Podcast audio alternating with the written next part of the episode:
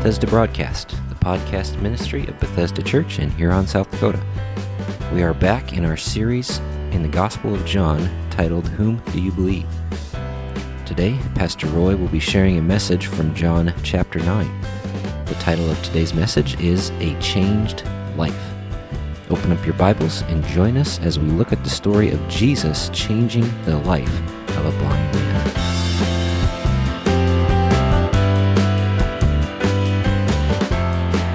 Chapter 9 in our study, Whom Do You Believe?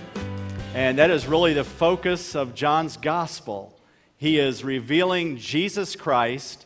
Jesus came in the flesh, and he's trying to reveal through these various stories and miracles and teaching that Jesus is the Son of God, that he is God himself. Let's uh, read down through this account just so we can kind of see what's happening uh, in this story, beginning in John chapter 9. As he went along, he saw a man blind from birth. His disciples asked him, Rabbi, who sinned, this man or his parents, that he was born blind? Neither this man nor his parents sinned, said Jesus, but this happened so that the work of God might be displayed in his life. As long as it is day, we must do the work of him who sent me. Night is coming when no one can work.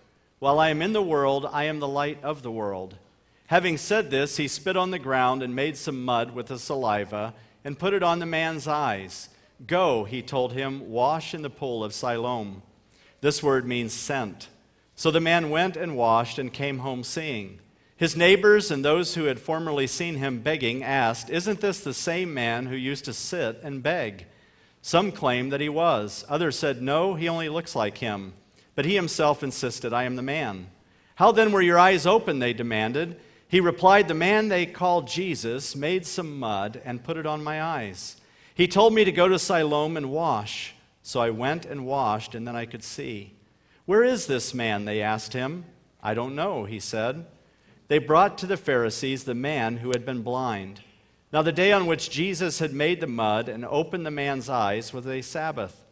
Therefore, the Pharisees also asked him how he had received his sight. He put mud on my eyes, the man replied, and I washed, and now I see. Some of the Pharisees said, This man is not from God, for he does not keep the Sabbath. But others asked, How can a sinner do such miraculous signs? So they were divided. Finally, they turned again to the blind man. What have you to say about him? It was your eyes he opened. The man replied, He is a prophet. The Jews still did not believe that he had been blind and had received his sight until they sent for the man's parents. Is this your son? They asked. Is this the one you say was born blind? How is it that now he can see? We know he is our son, the parents answered, and we know that he was born blind.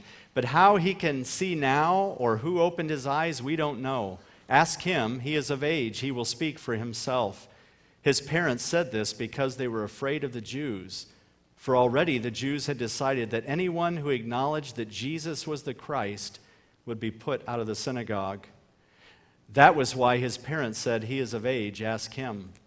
A second time, they summoned the man who had been blind. Give glory to God, they said. We know this man is a sinner.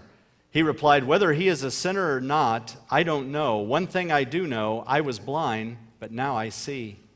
Then they asked him, What did he do to you? How did he open your eyes? He answered, I have told you already, and you did not listen. Why do you want to hear it again? Do you want to become his disciples too? Then they hurled their insults at him and said, You are this fellow's disciple. We are disciples of Moses. We know that God spoke to Moses, but as for this fellow, we don't even know where he comes from. The man answered, Now that is remarkable. You don't know where he comes from Yet he opened my eyes. We know that God does not listen to sinners. He listens to the godly man who does his will. Nobody has ever heard of opening the eyes of a man born blind. If this man were not from God, he could do nothing. To this they replied, You were steeped in sin at birth. How dare you lecture us? And they threw him out. Jesus heard that they had thrown him out. When he found him, he said, Do you believe in the Son of Man? Who is he, sir? The man asked. Tell me so that I may believe in him. Jesus said, You have now seen him. In fact, he is the one speaking with you. Then the man said, Lord, I believe. and he worshiped him. Jesus said, For judgment I have come into this world, so that the blind will see, and those who see will become blind. Some Pharisees who were with him heard him say this and asked, What? Are we blind too? Jesus said, If you were blind, you would not be guilty of sin. But now that you claim you can see, your guilt remains. They open the dialogue here is interesting as Jesus is walking along, and it's an important point the fact that Jesus, just in his walking along, shows his heart uh, for people. But in doing this, um, actually, I need to get my thing here. His concern for people is the first thing here. Now it's interesting, they ask him a question. His disciples ask him, Rabbi, who sinned, this man or his parents, that he was born blind?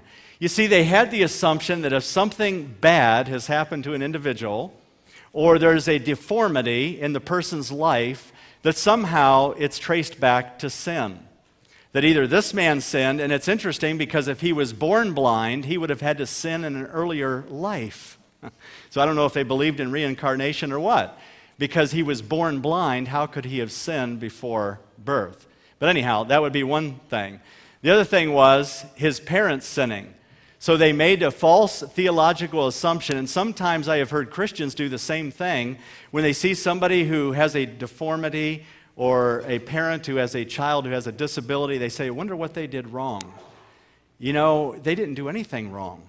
If we look at the accounts in the Bible, Job was a righteous man. He feared God, he shunned evil, and he was an upright man. And God said, Have you considered my servant Job? And to bring those all afflictions on him where he lost his sheep, his cattle, his servants, and his children, it wasn't because of sin, it was to display the power of God in his life. And here he says the reason this was done is the work of God might be displayed in his life. There are other examples in Scripture as well. We can think of Daniel, who was cast in the lion's den. Was he cast in the lion's den because he was a sinner? Not hardly, because of his faith in God. That's why he was cast in prison. The Apostle Paul had a thorn in the flesh, not because of his sin. God gave it to him to keep him humble, but it wasn't his sin. And so there are many examples in Scripture of that. So it's not always traced back to sin. And sometimes when we go through a barrage of things that are going wrong or things that are broken in our house, like, what did I do wrong? Well, maybe nothing. Uh, it could just be God testing you and wanting to shine through you. And we also, a modern day example would be the Muslims who are being uh, forcing executions on Christians in Iraq and Syria. Is it because of the sin of the Iraqi and Syrian people? Probably not. It's the fact that of their faith and their testimony for God. And so, right at the outset, we have to understand that theologically. Please understand that. Don't have a warped theology. We have to base it on the Word of God. But even if we did a superficial reading of the New Testament, it would be absolutely impossible for somebody to just superficially read through any gospel and not come out with the idea that Jesus has a concern for people. I mean, everywhere he went, he was healing people, touching people, talking to people, interacting with people. We saw that in John 3 when he met with Nicodemus. We saw that in John 4 with the woman at the well. We saw that when he fed the 5,000. We saw that when the disciples were in the boat and the storm came up and Jesus walked on the water to go to them. All throughout Scripture, we see the concern of Jesus for people. And so, you know what? We need to have the heart of Jesus. We need to have a concern for people. We need to be concerned about their spiritual destiny. Jesus was all about touching people. The next thing we see here is Jesus sees the reality of my situation. You see, other people may not know how difficult you really have it, but I can tell you one that does. And not only does he know, he sees it all. He sees every tear, he hears every heartache, he understands every burden, every stress that you have. God sees it all, the reality of my situation. It reminded me of a good news, bad news story that I have to share with you. It involves the captain of a slave galley. The captain comes to the slaves one morning and tells them to put down your oars. Then he says, Gentlemen, I have some news for you. Some of it is good, some of it is bad. I'm going to give you the good news first. He said, Tomorrow we're going to dock at Caesarea, and you will all be getting shore leave. You will be able to do whatever you want, and there'll be plenty of parties, and you'll have a lot of fun and live it up. Now, the bad news. Today, the Admiral wants to go water skiing. Let that sink in, people. Come on, there's no motor on the boat. All right, when you have to explain it, it ruins it. Anyhow, I really cracked up when I read that. Here is not good news, bad news. Here is bad news that becomes good news. The bad news is this man is blind physically, but the worst news is he's blind spiritually. He has no ability to understand and comprehend who Jesus is. This man knew he had a problem, but he had no idea how to fix his problem. As far as he knew, there was no solution to his problem. Because you see, in their day, oftentimes they felt like it was, uh, Aristotle even said that blindness would indicate a heredity disease in that part of the world. And in all cases, though, blindness was presumed to be incurable. So here is a man with an incurable disease, unable to help himself or do anything, totally dependent. In fact, it says, if look in verse 8, isn't this the same man who used to sit and beg? He was poor. He had no ability to provide for himself, and his only means of survival is somebody else to give something to him. That's the position that Jesus wants us to be in to realize we need the grace of God. That we realize that we are lost, that we are destitute, that we are spiritually bankrupt apart from Jesus Christ. We are spiritually blind. This morning, if you are here this morning, you've never trusted Jesus Christ as your personal Savior, and I don't care how many sermons you've heard, how many Bible studies you've been in, it doesn't necessarily mean you know Christ. There was a man preaching one time from the Word of God, and he was a pastor, and he was up preaching the Word of God, and he was actually converted while he was bringing the message. The grace of God broke in upon his heart, and he finally understood it for the first time, and he gave his life to Christ in the middle of his sermon. So it's, it's that kind of thing. And he tells us here in 2 Corinthians 4 4 the God of this age has blinded the minds of unbelievers so that they cannot see the light of the gospel that displays the glory of Christ, who is the image of God. The blindness is there. Comedian Jay Leno conducted a man on the street interview asking random people to name one of the Ten Commandments. The most common response was something not even on the list. What do you think it was? Here's what it was God helps those who help themselves. My friend, that's not even in the Bible. And that's what they were quoting as a Ten Commandment to show the ignorance, spiritual ignorance and blindness. And let me even show you from the Quran the blindness of Islam. Here's from Quran chapter 13, verse 11. Indeed, Allah will not change the condition of a people until they change what is in themselves. In other words, he's trying to say people got to change themselves before Allah will do something. Of course, Allah is not going to do anything anyhow because he's dead. But the point is, he's believing that they're going to do something for themselves first. And we have to realize we're destitute without Christ. The second thing is a call to obedience. A call to obedience. And that Jesus cares about the reality of my situation. Here, this man was blind, he was destitute, he was unable to help himself. Jesus not only saw his situation, Jesus cared about the reality of his situation. And this reminds me of 1 Peter 5 7 Cast all your care upon him, for he cares for you. And I want to share with you the words of an old hymn that ought to speak to each one of us and remind us of God's care. Does Jesus care? Does Jesus care when my heart is pained, too deeply for mirth or song? As the burdens press and the cares distress, and the way grows weary and long. And the answer is in the chorus. So, yes, he cares. I know he cares. His heart is touched with my grief. When the days are weary, the long nights dreary, I know my Savior cares. I don't know how anybody could possibly read John chapter 9 and not walk away with understanding the heart of Jesus Christ for people and their deep need of Him. It's so vital. And let me share with you another verse that's here. Does Jesus care when I've tried and failed to resist some temptation strong?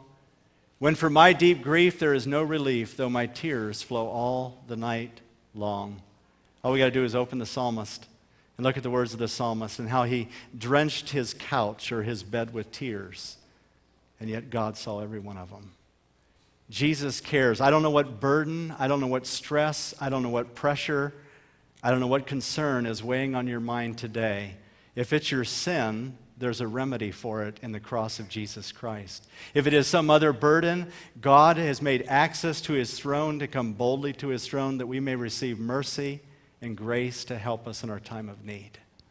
He's there for us.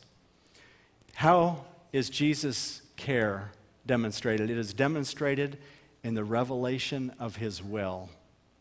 And we see that in this text. We see the revelation of God's will in this text. Notice what he says. He makes spit in verse 6 on the ground, which, of course, was on the Sabbath day. And if you spit on the ground on the Sabbath day and you made a hole, they considered you were working because you made a, a ditch, as it were. So he does that. He makes the mud and the saliva. He puts it on the man's eyes. And what's he say? Go, he told him, wash in the pool of Siloam. Jesus reveals his care because he gives an answer in his will for this man to be able to see. And the goal is for this man to go and do what Jesus told him to do. And so, God's will go wash in the pool of Siloam. The call to obey is clear go wash in the pool of Siloam. It is a simple command, and it is clear. It is not hard to understand, and it is within the man's ability to carry out the instruction. He will probably need some assistance getting there, but he's probably used to navigating his way around town anyhow from being blind. Now, sometimes we have to go through things before the command is clear. Um, and I know this has been true in my own life. I remember being back in sixth grade, and uh, the teacher had a problem with us talking in class, and so she had this strict rule you weren't allowed to talk in class. And somehow this guy asked me for a piece of paper or something, and I talked to him and got him a piece of paper to help whatever class he was in. At least that's the way I remember it. But anyhow, I talked. And so she came in the room and was like, anybody that's talked, get out in the hallway. And um, I didn't go out because I didn't consider myself to have talked, but somebody else snitched on me and said, Roy talked. So Roy went out in the hallway with the other 12 students. And I got to tell you, this teacher was so mean in sixth grade. She paddled everyone at least one time, every student. And if you had straight A's going in that class, you didn't have them coming out. I mean, she was just a tough teacher. But anyhow, needless to say, needless to say, that day, the Board of Education was applied to the seat of knowledge. And after that, the call to obey was clear. um, sometimes we have to go through things like that. Is that not true? God takes us through something, and then all of a sudden it becomes a little more clear the next time. God, I got you this time. I got it. It's clear. Um, but the call to obey here is clear. Secondly, the call to obey is concise. Its message is given in just seven words. It's not like, do these 50 things over the next five years, and then we'll stop and evaluate and see if you're ready to do this. No, it wasn't that at all. He didn't have to evaluate, didn't have to take five years to figure out whether or not he should do this or not. And it was very, very clear. However, Jesus does not even, I want us to notice this, he does not even address the man's spiritual need yet at this point. Still, the man has a spiritual need to need Jesus Christ, but what has he done? He's ministered to the physical need first. And sometimes we need to, to do that. So the call to obey was concise. You know, he could have said, you know what? I don't, I don't mind washing, but I don't really want to go to that pool, and I really don't want to go right now, and I really don't want to be around those people. And he could have made all kind of excuses because that's what people do. They make excuses. Well, Jesus says to do this, but, and we make an excuse. And God just simply wants us to obey. Third thing here is the call to obey often runs counter to my flesh. My flesh wants to do something else, and God wants me to do this. And so it runs counter to my flesh. Paul says it well in Romans 7:15, "For I do not understand my own actions, for I do not do what I want, but I do the very thing I hate." And that happens to me on the golf course all the time. The very thing I want to do, I don't do, and the thing I don't want to do, I find myself doing. This is my golf life verse. But what about in life? The things we want to do, we don't do, and the things we should do, we don't. And it runs counter with our flesh. But look at the blind man's obedience. So the man went and washed. Very simply, he obeyed God. And what was the result? the power of God was experienced, he came home seeing. Maybe the reason that we don't experience more of the power of God in our lives, and I'll say this for me as well, is that we have not fully obeyed everything God wants us to do. And partial obedience is disobedience. God wants full, complete obedience of our lives. Well, God, you know what? I would give more money to the church if I didn't have Yet God talks about tithing in the Bible, about giving 10% of our income. And if we're not giving 10% of our income, are we being obedient to God? You answer that question. God makes it clear. And other things that we should be doing in our lives to obey Him and honor Him. Maybe He wants you to witness to your neighbor, but you are fearful. It's okay to be fearful, but obey God. Talk to your neighbor, talk to your coworker. Whatever it is he wants you to do, we should do. Thirdly, confession of truth. The Pharisees utilized four different angles in an effort to write off this miracle. Four different things they did to try to write off this miracle. Let me share them with you quickly. Number one, to deny the miracle happened. They said, Oh, you're not the man that was sitting out there begging. You just look like him. You're not the man. So you're not really healed because that's not who you are. And so they wanted to deny the miracle. Now, in the 19th century, there was a group of people who were secularly educated called rationalists. And what the rationalists began to teach about the Bible was that there were no supernatural events that actually happened in history. They're only stories. They only look like they were things that actually happened. And therefore, they had a problem with that. In other words, Jesus didn't really walk on the water. What it was, was Jesus was actually standing in shallow water, and the disciples just thought he was further from the shore than he was. And it was dark and cloudy, and they really couldn't see, and Jesus only appeared to walk on the water. That's what the rationalist said, and did away with the miracle. And then they said Jesus didn't really feed 5,000 people with five loaves and two fish. It only looked like he fed 5,000 people with five loaves and two fish. What really happened was the disciples had foresight enough to know that there was going to be a great gathering of people and Jesus was going to need a lot of food. So they stashed some away in a cave nearby. And then when it was time, they snuck it out and gave it to Jesus secretly, and he distributed it, and it looked like he fed 5,000 people with five loaves, two fish. Now, you tell me, how are they going to keep fish from in a cave? I mean, give me a break. Um, but this is what the rationalists taught. And the Pharisees were no different. It was like, no, this didn't really happen. And they wanted to deny the miracle. Well, when they really came to the point where they realized they couldn't deny the miracle anymore, they said, you know, Jesus really did heal this man, or at least the, the man really could see. Here's the next thing they did they denied that Jesus performed the miracle. See, they said, well, we'll concede the fact that this man can now see, but you know what? It wasn't because of him, because he's a sinner. Remember what they said? Give glory to God. This man is a sinner. This man couldn't have done it. He's a sinner. But he did. And see, they were trying to strip Jesus of his deity and his power. And that's exactly what people in the world do when they are blinded by sin is they start denying the Bible, the supernatural power of God, and then they deny Jesus having supernatural ability. So then you're stripped with no Christ and no Bible. That's what we're reduced to if we follow the rationalistic thinking of man. Thirdly, debunk the miracle by tradition. They said, We don't know how this miracle happened or what part Jesus played in it, but we do know that God spoke to Moses, and that's all we need to know. Let's just follow our tradition. You're a disciple of Jesus, we're disciples of Moses, we're just going to follow our tradition. And so, therefore, they were debunking the miracle by their tradition. We're following uh, Moses. God spoke to Moses.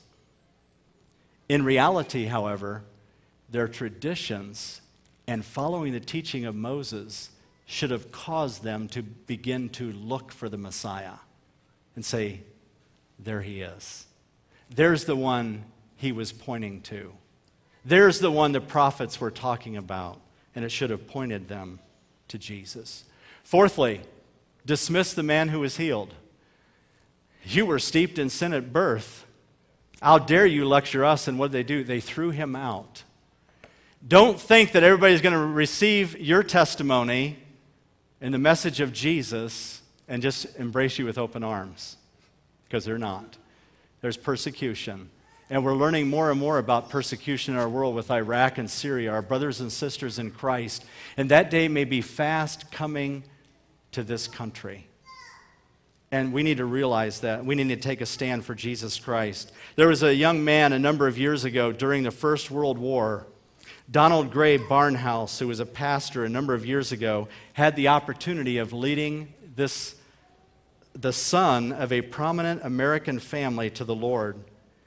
When this young man professed to accept Christ as his personal Savior, he immediately made public testimony to this fact among the soldiers of his company.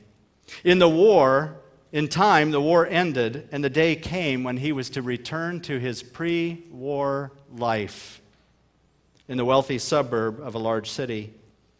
He went and he spoke to Barnhouse about it, and he shared his fears that he might soon slip into his bad habits and back in with his old friends. Barnhouse told him that he would not have to give these people up. He said, If you confess Christ freely, they will give you up.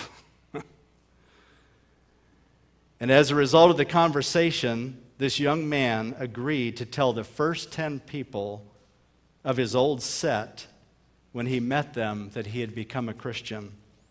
The soldier left his unit, he went home, and almost immediately, in fact, while he was still at the suburban station at the end of his return trip, he met a girl whom he had known.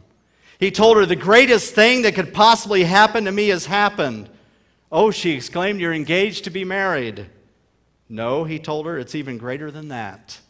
I have taken Jesus Christ as my Savior. The girl's expression froze. She mumbled a few polite words and then walked away. A short time later, the new Christian met a young man whom he had known. The young man informed him there would be some good parties now that the soldier had returned. I've just become a Christian, the soldier said again. Again, it was a case of frozen smiles and a quick change of conversation.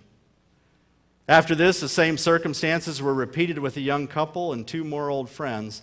By the time the word had gotten around, the friends stopped seeing him.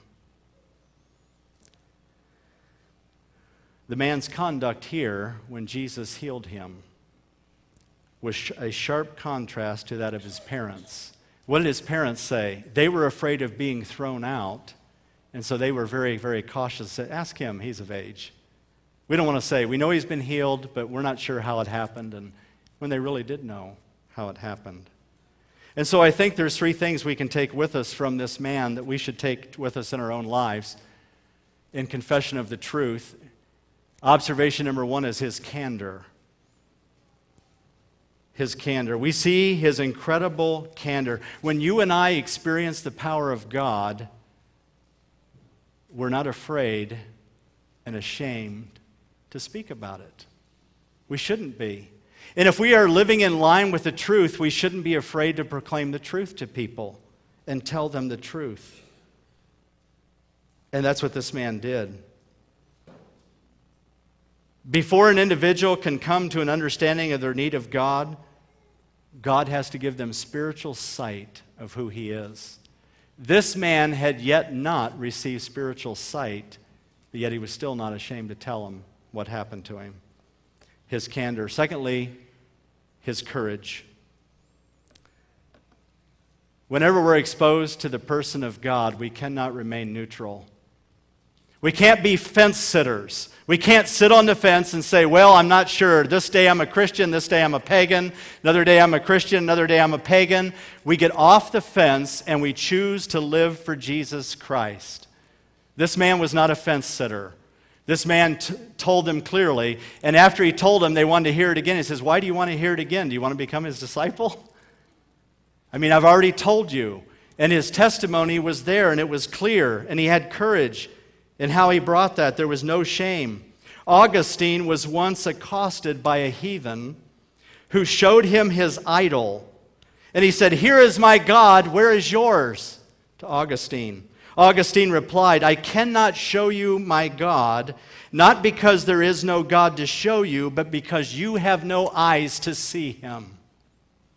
He recognized the spiritual blindness of people. Thirdly, his consistency. He consistently gave the same answer each time about his healing.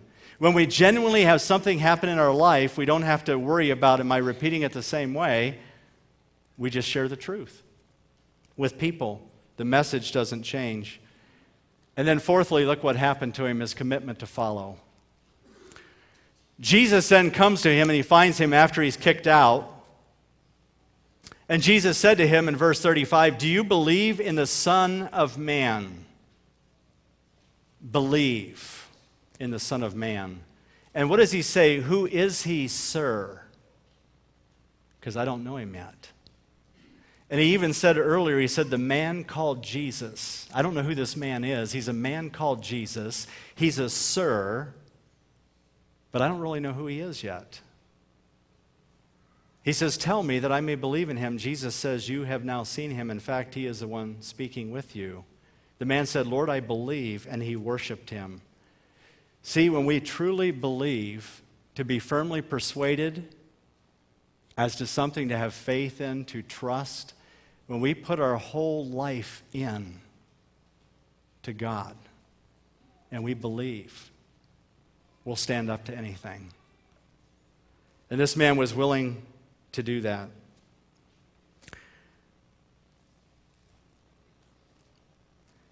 The first step toward belief in Jesus is to acknowledge our blindness. God, I'm blind. I'm spiritually blind. If you read the scripture and it doesn't make sense to you, you don't understand it, it's because you are spiritually blind. And the first prayer you need to pray is God, give me spiritual sight. God, give me the ability to comprehend this book because naturally I cannot and you cannot comprehend this book. And when I come to believe it and understand it, it doesn't matter if my wife is around. It doesn't matter if my kids are around. It doesn't matter who's around, if a deacon or elder is around. I choose to follow Jesus wherever I am. I remember when I was a single and I went with a guy to Myrtle Beach one time, and, and he was like, Hey, I want to go to this movie. And I, I, I looked at the title and what the movie is. I said, You go ahead and go. I'm not going. And I thought he, I think he was thinking because Roy is not at home with family and he's away from all his friends, he'll behave differently. No, I'm not going to that movie. It's not honoring to God. And I didn't go. It's following the Lord Jesus Christ, acknowledging our blindness, asking God to reveal truth to us, and accepting the Word of God as the Word of God.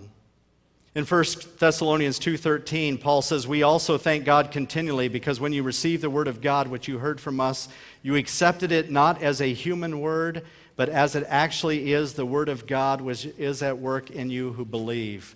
And the second aspect of this is worship. When I truly believe, I'm driven to worship. I have to be. My heart is here. My heart is with the people of God. I want to worship God. I do not want something else to take priority over my worship because then that's beginning to be what I worship. And I see a lot of Christians beginning to compromise worship. I'm not talking about vacation and all that stuff, and you got to be here 52 weeks out of 50. I'm not even here 52 weeks out of 50. I'm not talking about that. But I'm talking about the general tenor and tone of your life. That it's worship to give to God. Worship comes from these two words, pros to and kaneo, to kiss or adore. To worship, to show respect, to fall or prostrate before, literally to kiss towards someone, to throw a kiss in the token of respect. Now, here's how it works whenever someone of equal rank would meet, they would kiss on the lips because they were of equal rank. If someone was a little superior to the other person, then they would kiss on the cheek. But if someone was far superior and the other one was far inferior to that person, like God and us, the person would get down on his knees and he would bow and touch his forehead to the ground and throw kisses toward that person. That's worship. That's what God deserves from every one of us when we realize what God has done in our lives. That He has stripped us of our blindness, that He has delivered us from the bondage and the power of sin that we have spiritual sight and belief. We should be driven to worship. And because of that worship, I witness to people and I share my faith with people. And I pray for opportunities. Every week, every day, I pray for people who are spiritually blind that they might come to the truth. Let's stand for a word of prayer. I would ask you to bow your heads and close your eyes for a moment.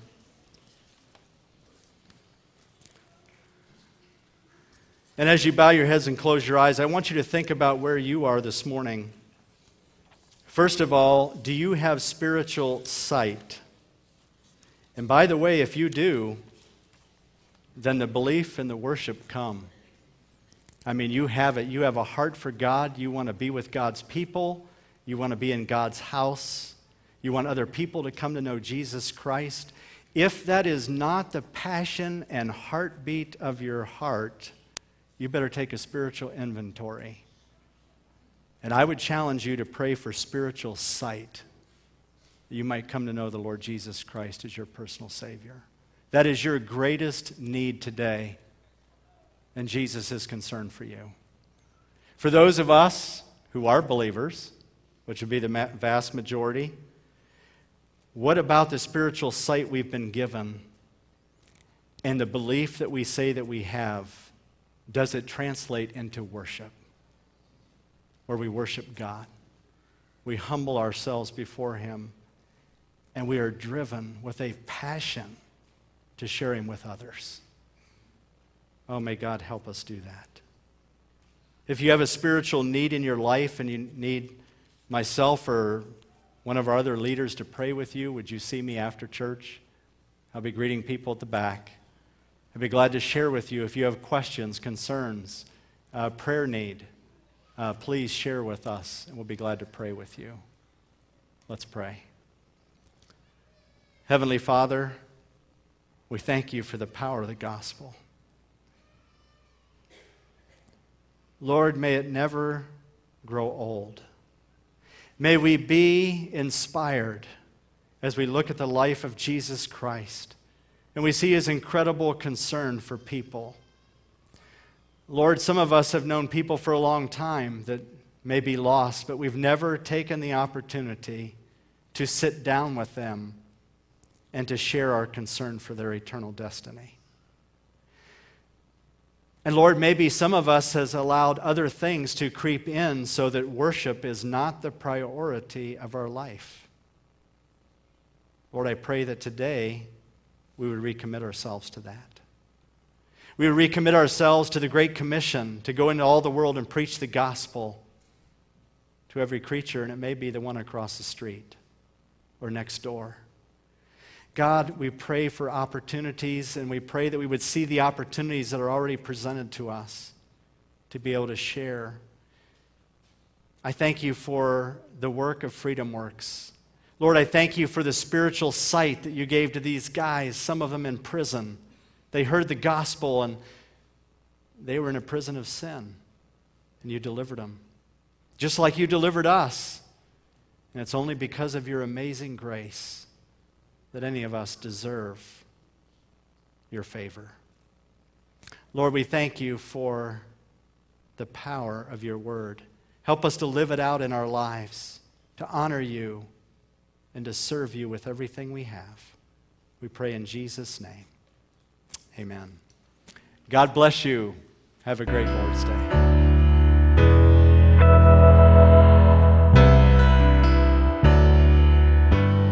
Hope you've enjoyed today's message. If you would like to know more about Bethesda Church, you can check us out on the web by going to our website, which is BethesdaMB.org.